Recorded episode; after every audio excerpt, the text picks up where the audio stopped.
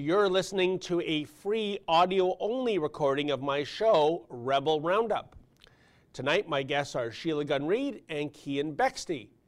Now, if you like listening to this podcast, then you would love watching it. But in order to watch, you need to be a subscriber to premium content. That's what we call our long format TV style shows here on The Rebel. Subscribers get access to watching my weekly show as well as all the other great TV style shows too. It's only $8 a month to subscribe, or you can subscribe annually and get two months free. And just for podcast listeners, you can save an extra 10% on a new premium membership by using the coupon code PODCAST when you subscribe. Just go to premium.rebelnews.com to become a member. And please leave a five star review on this podcast and subscribe in iTunes or wherever you listen to podcasts. Those reviews are a great way to support the Rebel without ever having to spend a dime. And now, enjoy this free audio only version of my show.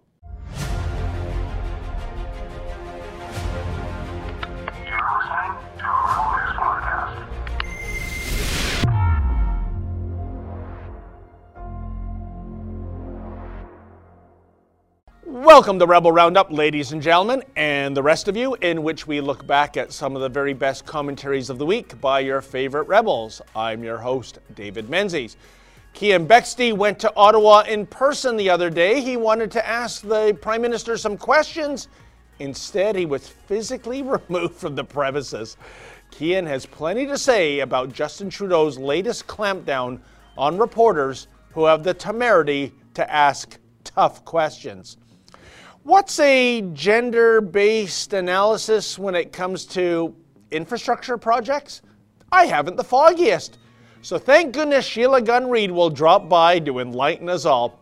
And finally, letters. We get your letters. We get your letters every minute of every day. And I'll share some of your responses regarding Toronto's Day of Infamy. Ooh, you see, a bunch of cooped up condo dwellers decided to go to Trinity Bellwoods Park for some fun in the sun. And alas, they broke Wuhan virus etiquette, which prompted outrage from elected officials, who, by the way, make it a habit to break Wuhan virus etiquette rules themselves. Those are your rebels. Now let's round them up.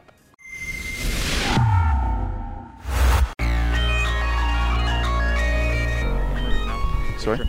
I'm going to ask you to review pictures right now. You want to review my pictures? If you don't show me, I'm going to ask you to escort you out. I'm not showing you my pictures, man. Okay. This isn't Hong Kong. Okay, let's go. You're not, you're not welcome on this site. I'm actually. You I can- am. you do- Guards, no, let me in. No, I'm telling you, being in charge of the site, you're not welcome. Okay, I'm going to ask you to leave, or we will be escorting out. I'm. Yeah, I, I don't have an intention to leave. I want to ask you have a car here? questions. Sorry, what? Do you have a, uh, do you have a car here, or did you walk in? I walked in. Okay, let's go. Are you gonna arrest me? I'm going to escort you out. So he's not arresting me. Okay, let's go. Don't touch me. Hey, well, it's, go. Not welcome on this site. Okay. I've warned you. This is Ottawa, Canada, 2020, when Justin Trudeau is having his RCMP throw out a journalist for no reason because I wouldn't show him my phone. I wouldn't show him what is what pictures I've taken. You're twisting my arm harder. How do you sleep at night knowing that you are leading to the d- death of this democracy?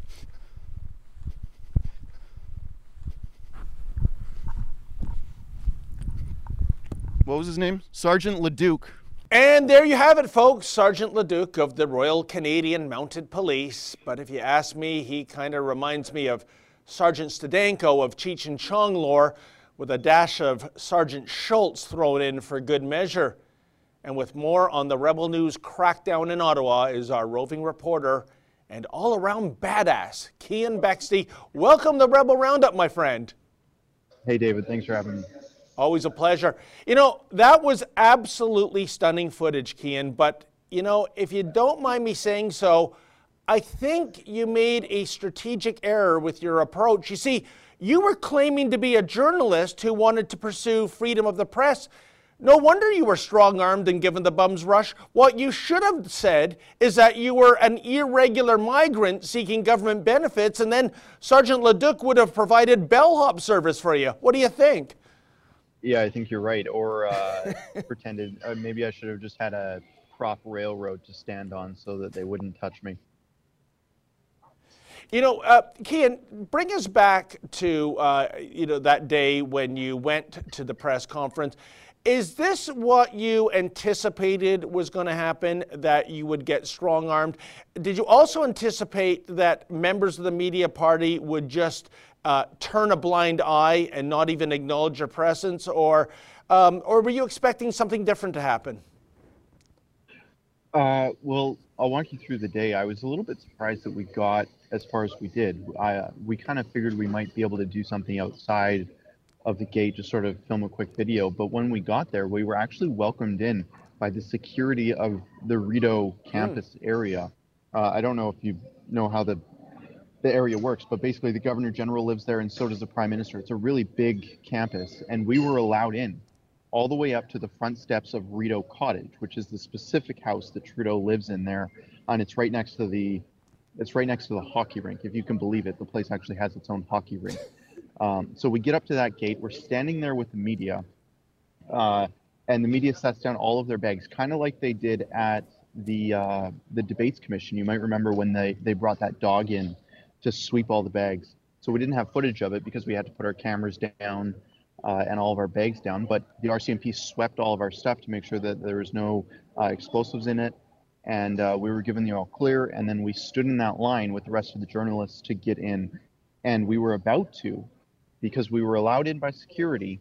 But when Terry Guillon came, he was like, nope, not that guy. He pointed me out specifically uh, to the RCMP and uh, ordered them to keep me out. And you know, let's talk about Terry Guillon, um, Keean, because uh, your initial encounter with him was during um, last year, I believe it was in Saskatchewan. He threw you a body check in a rink, um, which was completely offside. Uh, I'll tell you, in January, I was covering the mining convention here in Toronto, and uh, Trudeau was going to give remarks there as well as some other Liberal MPs. And Terry Guillon made a beeline to me. I got my cell camera out because I thought, here we go, the bum's rush time. And I, I got to tell you, uh, Keean, he was sweet as pie. He was just going over the protocol rules.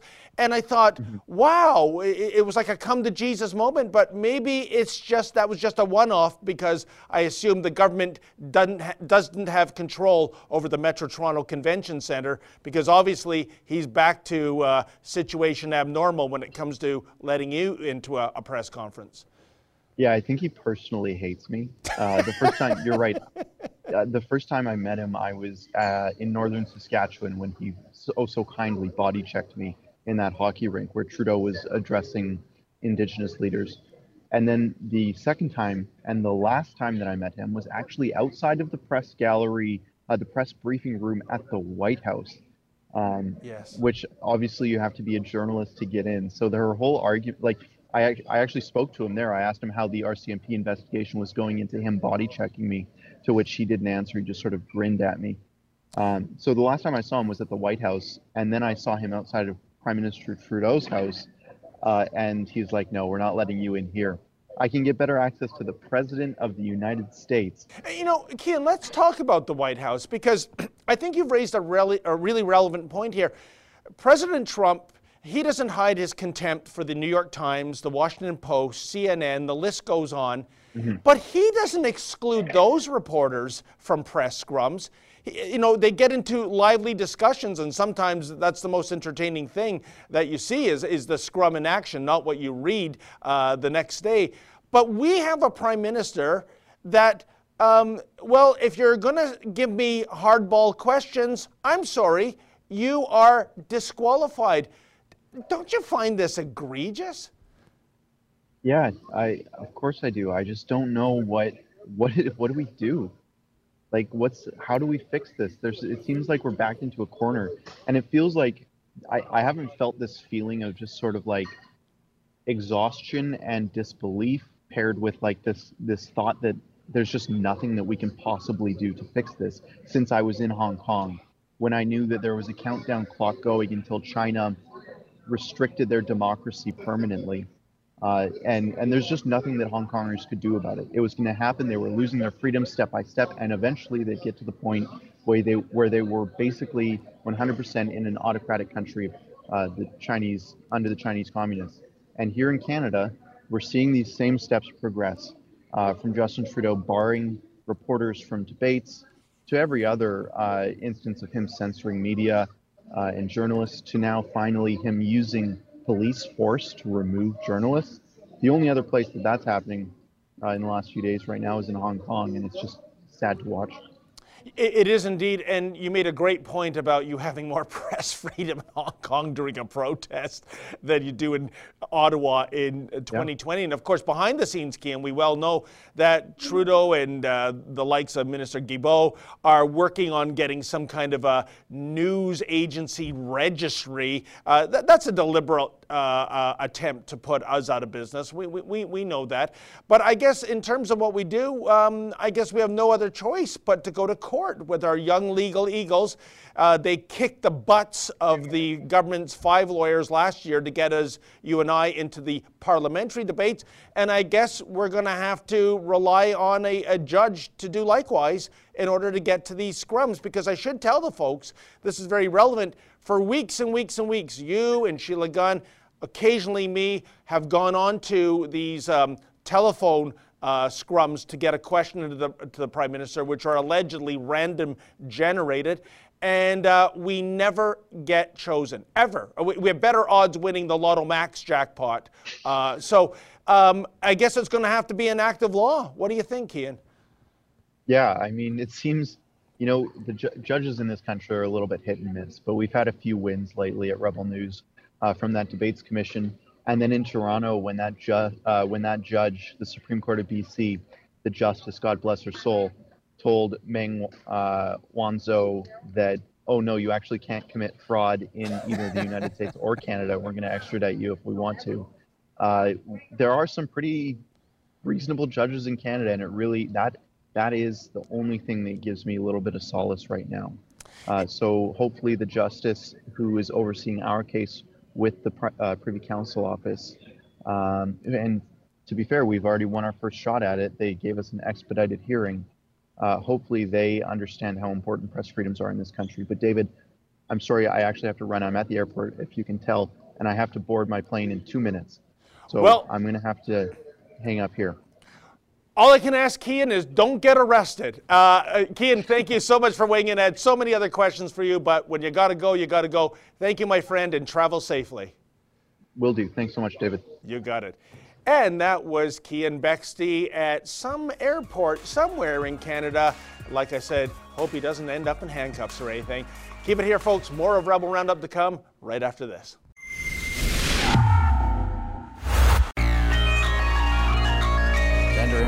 Does that fit into a pipeline approval process? So I'm really glad you asked that because I think people are like, well, what is this gender mm -hmm. thing? Well, imagine that you're, uh, you have uh, a, a huge number of people going to a remote community, many men. What is the impact on the community? What is the impact on women in the community? Mm -hmm. And mm-hmm. actually, once again, smart proponents understand this. So they're going to put measures in place. That's all it is. It's just taking a smart approach to thinking about, okay, what's going to be the impact of a major development in a particular area? That person is Canada's former Environment Minister, now Infrastructure Minister, explaining the need to shoehorn gender concerns into the approvals process for major energy projects here in Canada.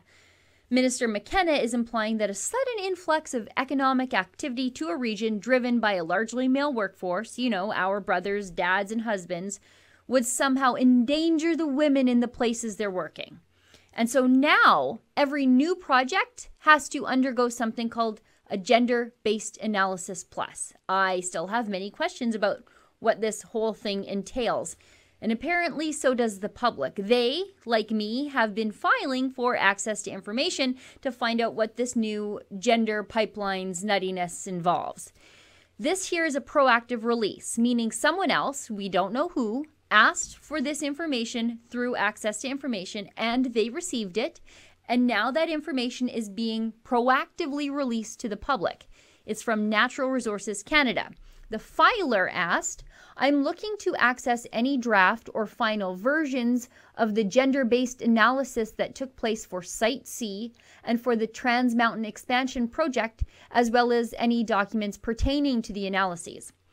What we see here are hundreds of redacted pages, leaving behind just 37 pages in total, and most of those pages were either duplicates or left in to explain why the hundreds of others were redacted.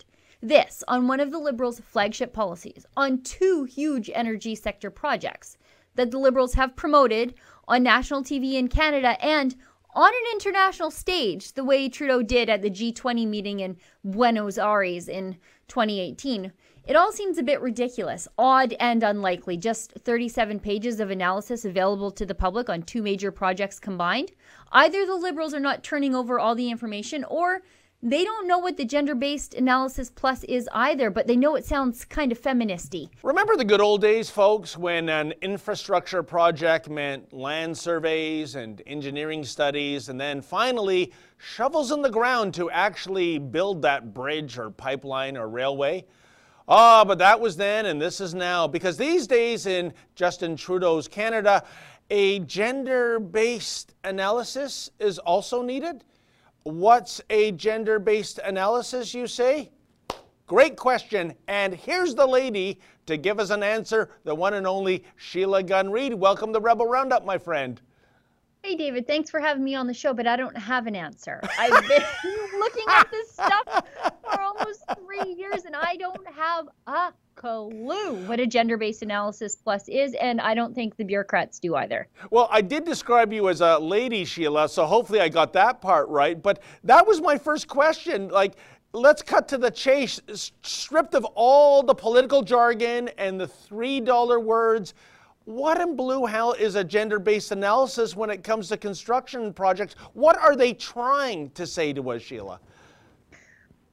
I think now again, I, I want to tell you, I've studied this for almost three years and none of it makes any sense. Like you say, there are a lot of big words in here that you not and not like usable big words, but things like intersectionality and um, you know, it, it's it's really quite crazy.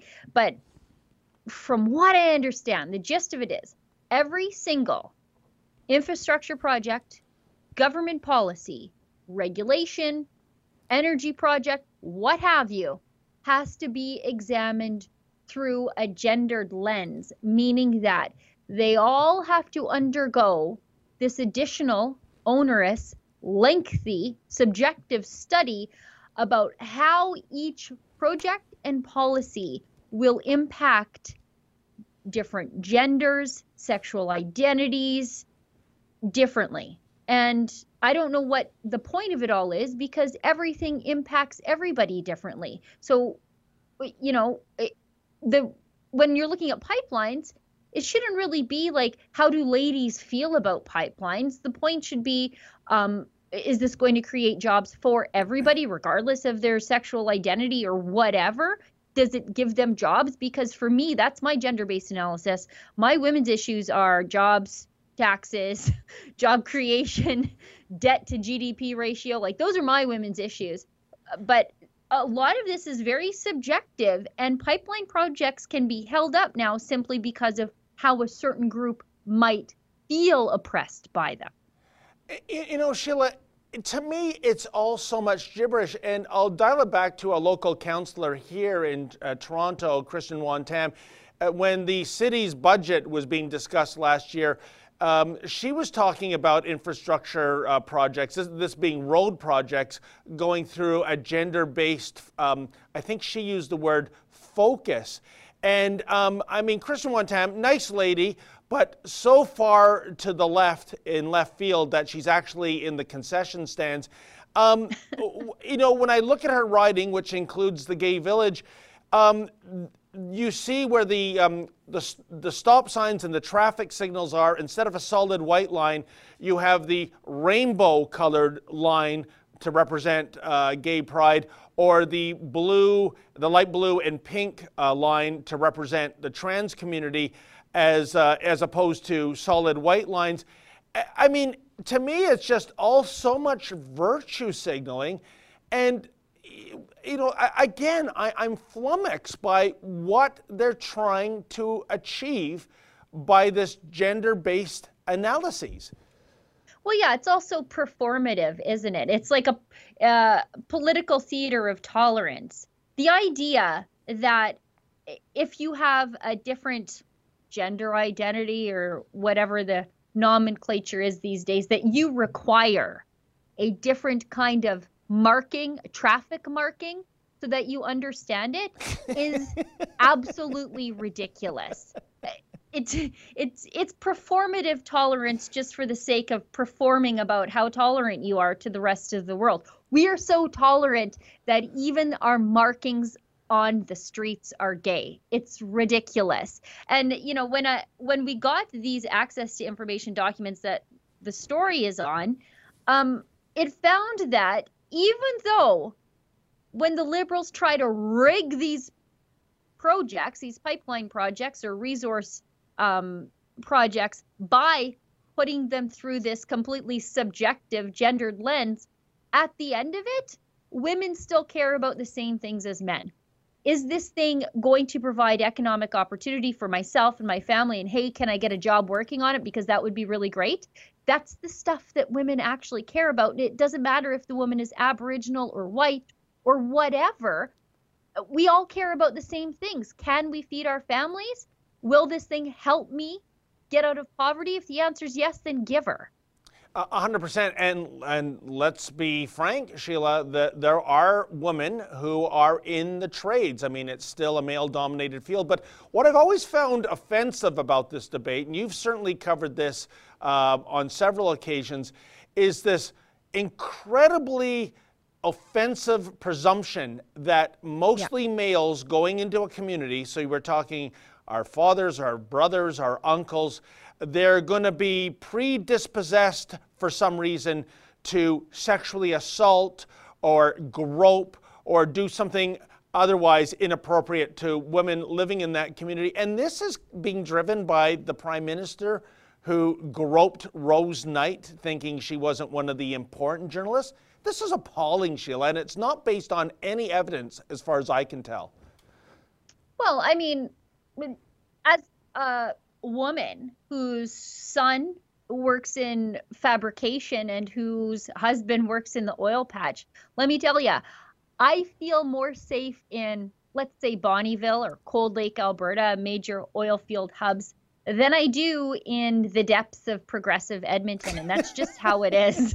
Um, people forget, and I think it's because Justin Trudeau is so far removed from these manly type jobs. And let's be honest, they are manly type jobs. There are a lot of women, more so now than ever, working in the trades. Um, but these are often very physical jobs, very demanding jobs. These are guys who are leaving their families behind, sometimes for 300 days of the year, working night and day in some of the harshest conditions on the face of the earth to provide for their families and in turn providing economic development in the towns in which they work. And I think it's despicable for Justin Trudeau to go on an international stage like he did when he went to the G20 meeting in Buenos Aires and say that this gender based analysis is necessary because an influx of men into these communities is bad for women. I think it's really quite disgusting, but it speaks to just that insular Laurentian life yeah. that Justin Trudeau and the reporters who report on this stuff completely without a skeptical eye. It just shows how insulated they are. Last question, Sheila. Let me throw this by you and see if maybe this is a gender-based analysis because I still don't know what we're talking about. but know. in I live in the 905 north of Toronto, and there's been some major transit construction pro, uh, projects going on, digging up Bathurst Street and Yonge Street, and there are these signs, uh, these caution signs, and it says, um, please slow down. My dad works here. But what happened in the last several months is half of those signs, and you can tell they've been jerry rigged, now say, please slow down, my mom. They've got the word mom replacing dad uh, works here. Is that a gender based analysis? And by the way, if it is, that's just dad and mom. Why have we left out a sign saying, please slow down, my transgendered caregiver works here? Your thought, yeah. Sheila? yeah, aren't we not supposed to say dad and mom? Isn't it like a people kind parental unit or something? Or is that too long to put on a sign? I, I mean, this idea. I, that we can actually just by changing the language change the facts of the situation is kind of ridiculous. Men work construction overwhelmingly. Yeah. that's just how it is. Women gravitate to other work and that's fine. I like physical labor but i don't want to work construction or road on a road crew. I just don't. Um and you know able-bodied young men gravitate to that kind of work and that's fine. Um, it is overwhelmingly the dads doing this work, and you can change the sign all you want, but that doesn't change the facts of the situation. And it just it reminds me of something Mayor John Tory did this week when he was celebrating some horrible thing called Menstruation Awareness Day or something like that. And he completely erased women from the announcement, the completely unnecessary and kind of gross announcement he erased women from the equation and said, I think it was people who menstruate. This idea that you can actually just, by virtue of rewriting a sentence and replacing a few words to be something more vague, that we can change the reality of it all is ridiculous. And I think that's how these gender based analysis uh, questions that they're putting out in these surveys that they're giving, that's they're going wrong for the government because it doesn't matter how the government tries to rig these surveys and analysis, people care about the things they care about, and overwhelmingly, that's getting to work. Wow. Well, Sheila, we're going to have to wrap it here. You know, I actually feel sorry for uh, John Tory. How can someone so spineless and so testicular challenged even walk upright? Unbelievable. Anyways, I'm going to this weekend have a Jenner analyzed pizza and beer, I think, to celebrate the hot weather. So, Sheila, thank you so much for weighing in on this recent uh, round of madness that we endure every day here at Rebel. Thank you. Thanks, David. Have a great weekend. You got it. And that was Sheila Gunn Reid, who, when I put through a gender analysis um, thingamabob, uh, turned out she's a 100% woman. There you go. Uh, keep it here. More of Rebel Roundup to come right after this.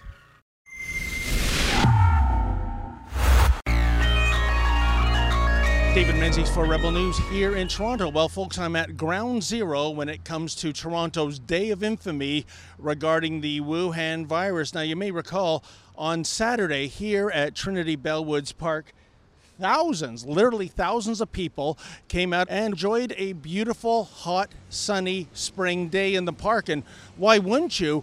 They have been cooped up for a couple of months now. Well, that triggered the mayor and the police chief and the Toronto medical officer, uh, Cruella de Villa, I mean, Eileen de Villa, and they condemned this gathering. And they were saying that this was irresponsible and that this was only going to spread the virus. But is that a fact? I mean, really? Uh, we know that 82% of the Wuhan virus deaths in Ontario are at seniors' long term care facilities. If you're relatively young and relatively healthy, you have just about a 0% chance of dying of the Wuhan virus. Oh, and by the way, in the Department of One Law for Me and One Law for Thee, well, the ever deaf John Tory, the mayor of Toronto, uh, he just couldn't resist doing another photo op where, yeah, you guessed it, he violated the rules. Here's the front page of today's Toronto Sun. Uh, not you too. Uh, my only uh, problem with that headline is it should be, uh, not you too again because we all remember back in April how he um, had a photo op with 10 healthcare workers. But as you can see, uh, John Tory's not wearing a mask.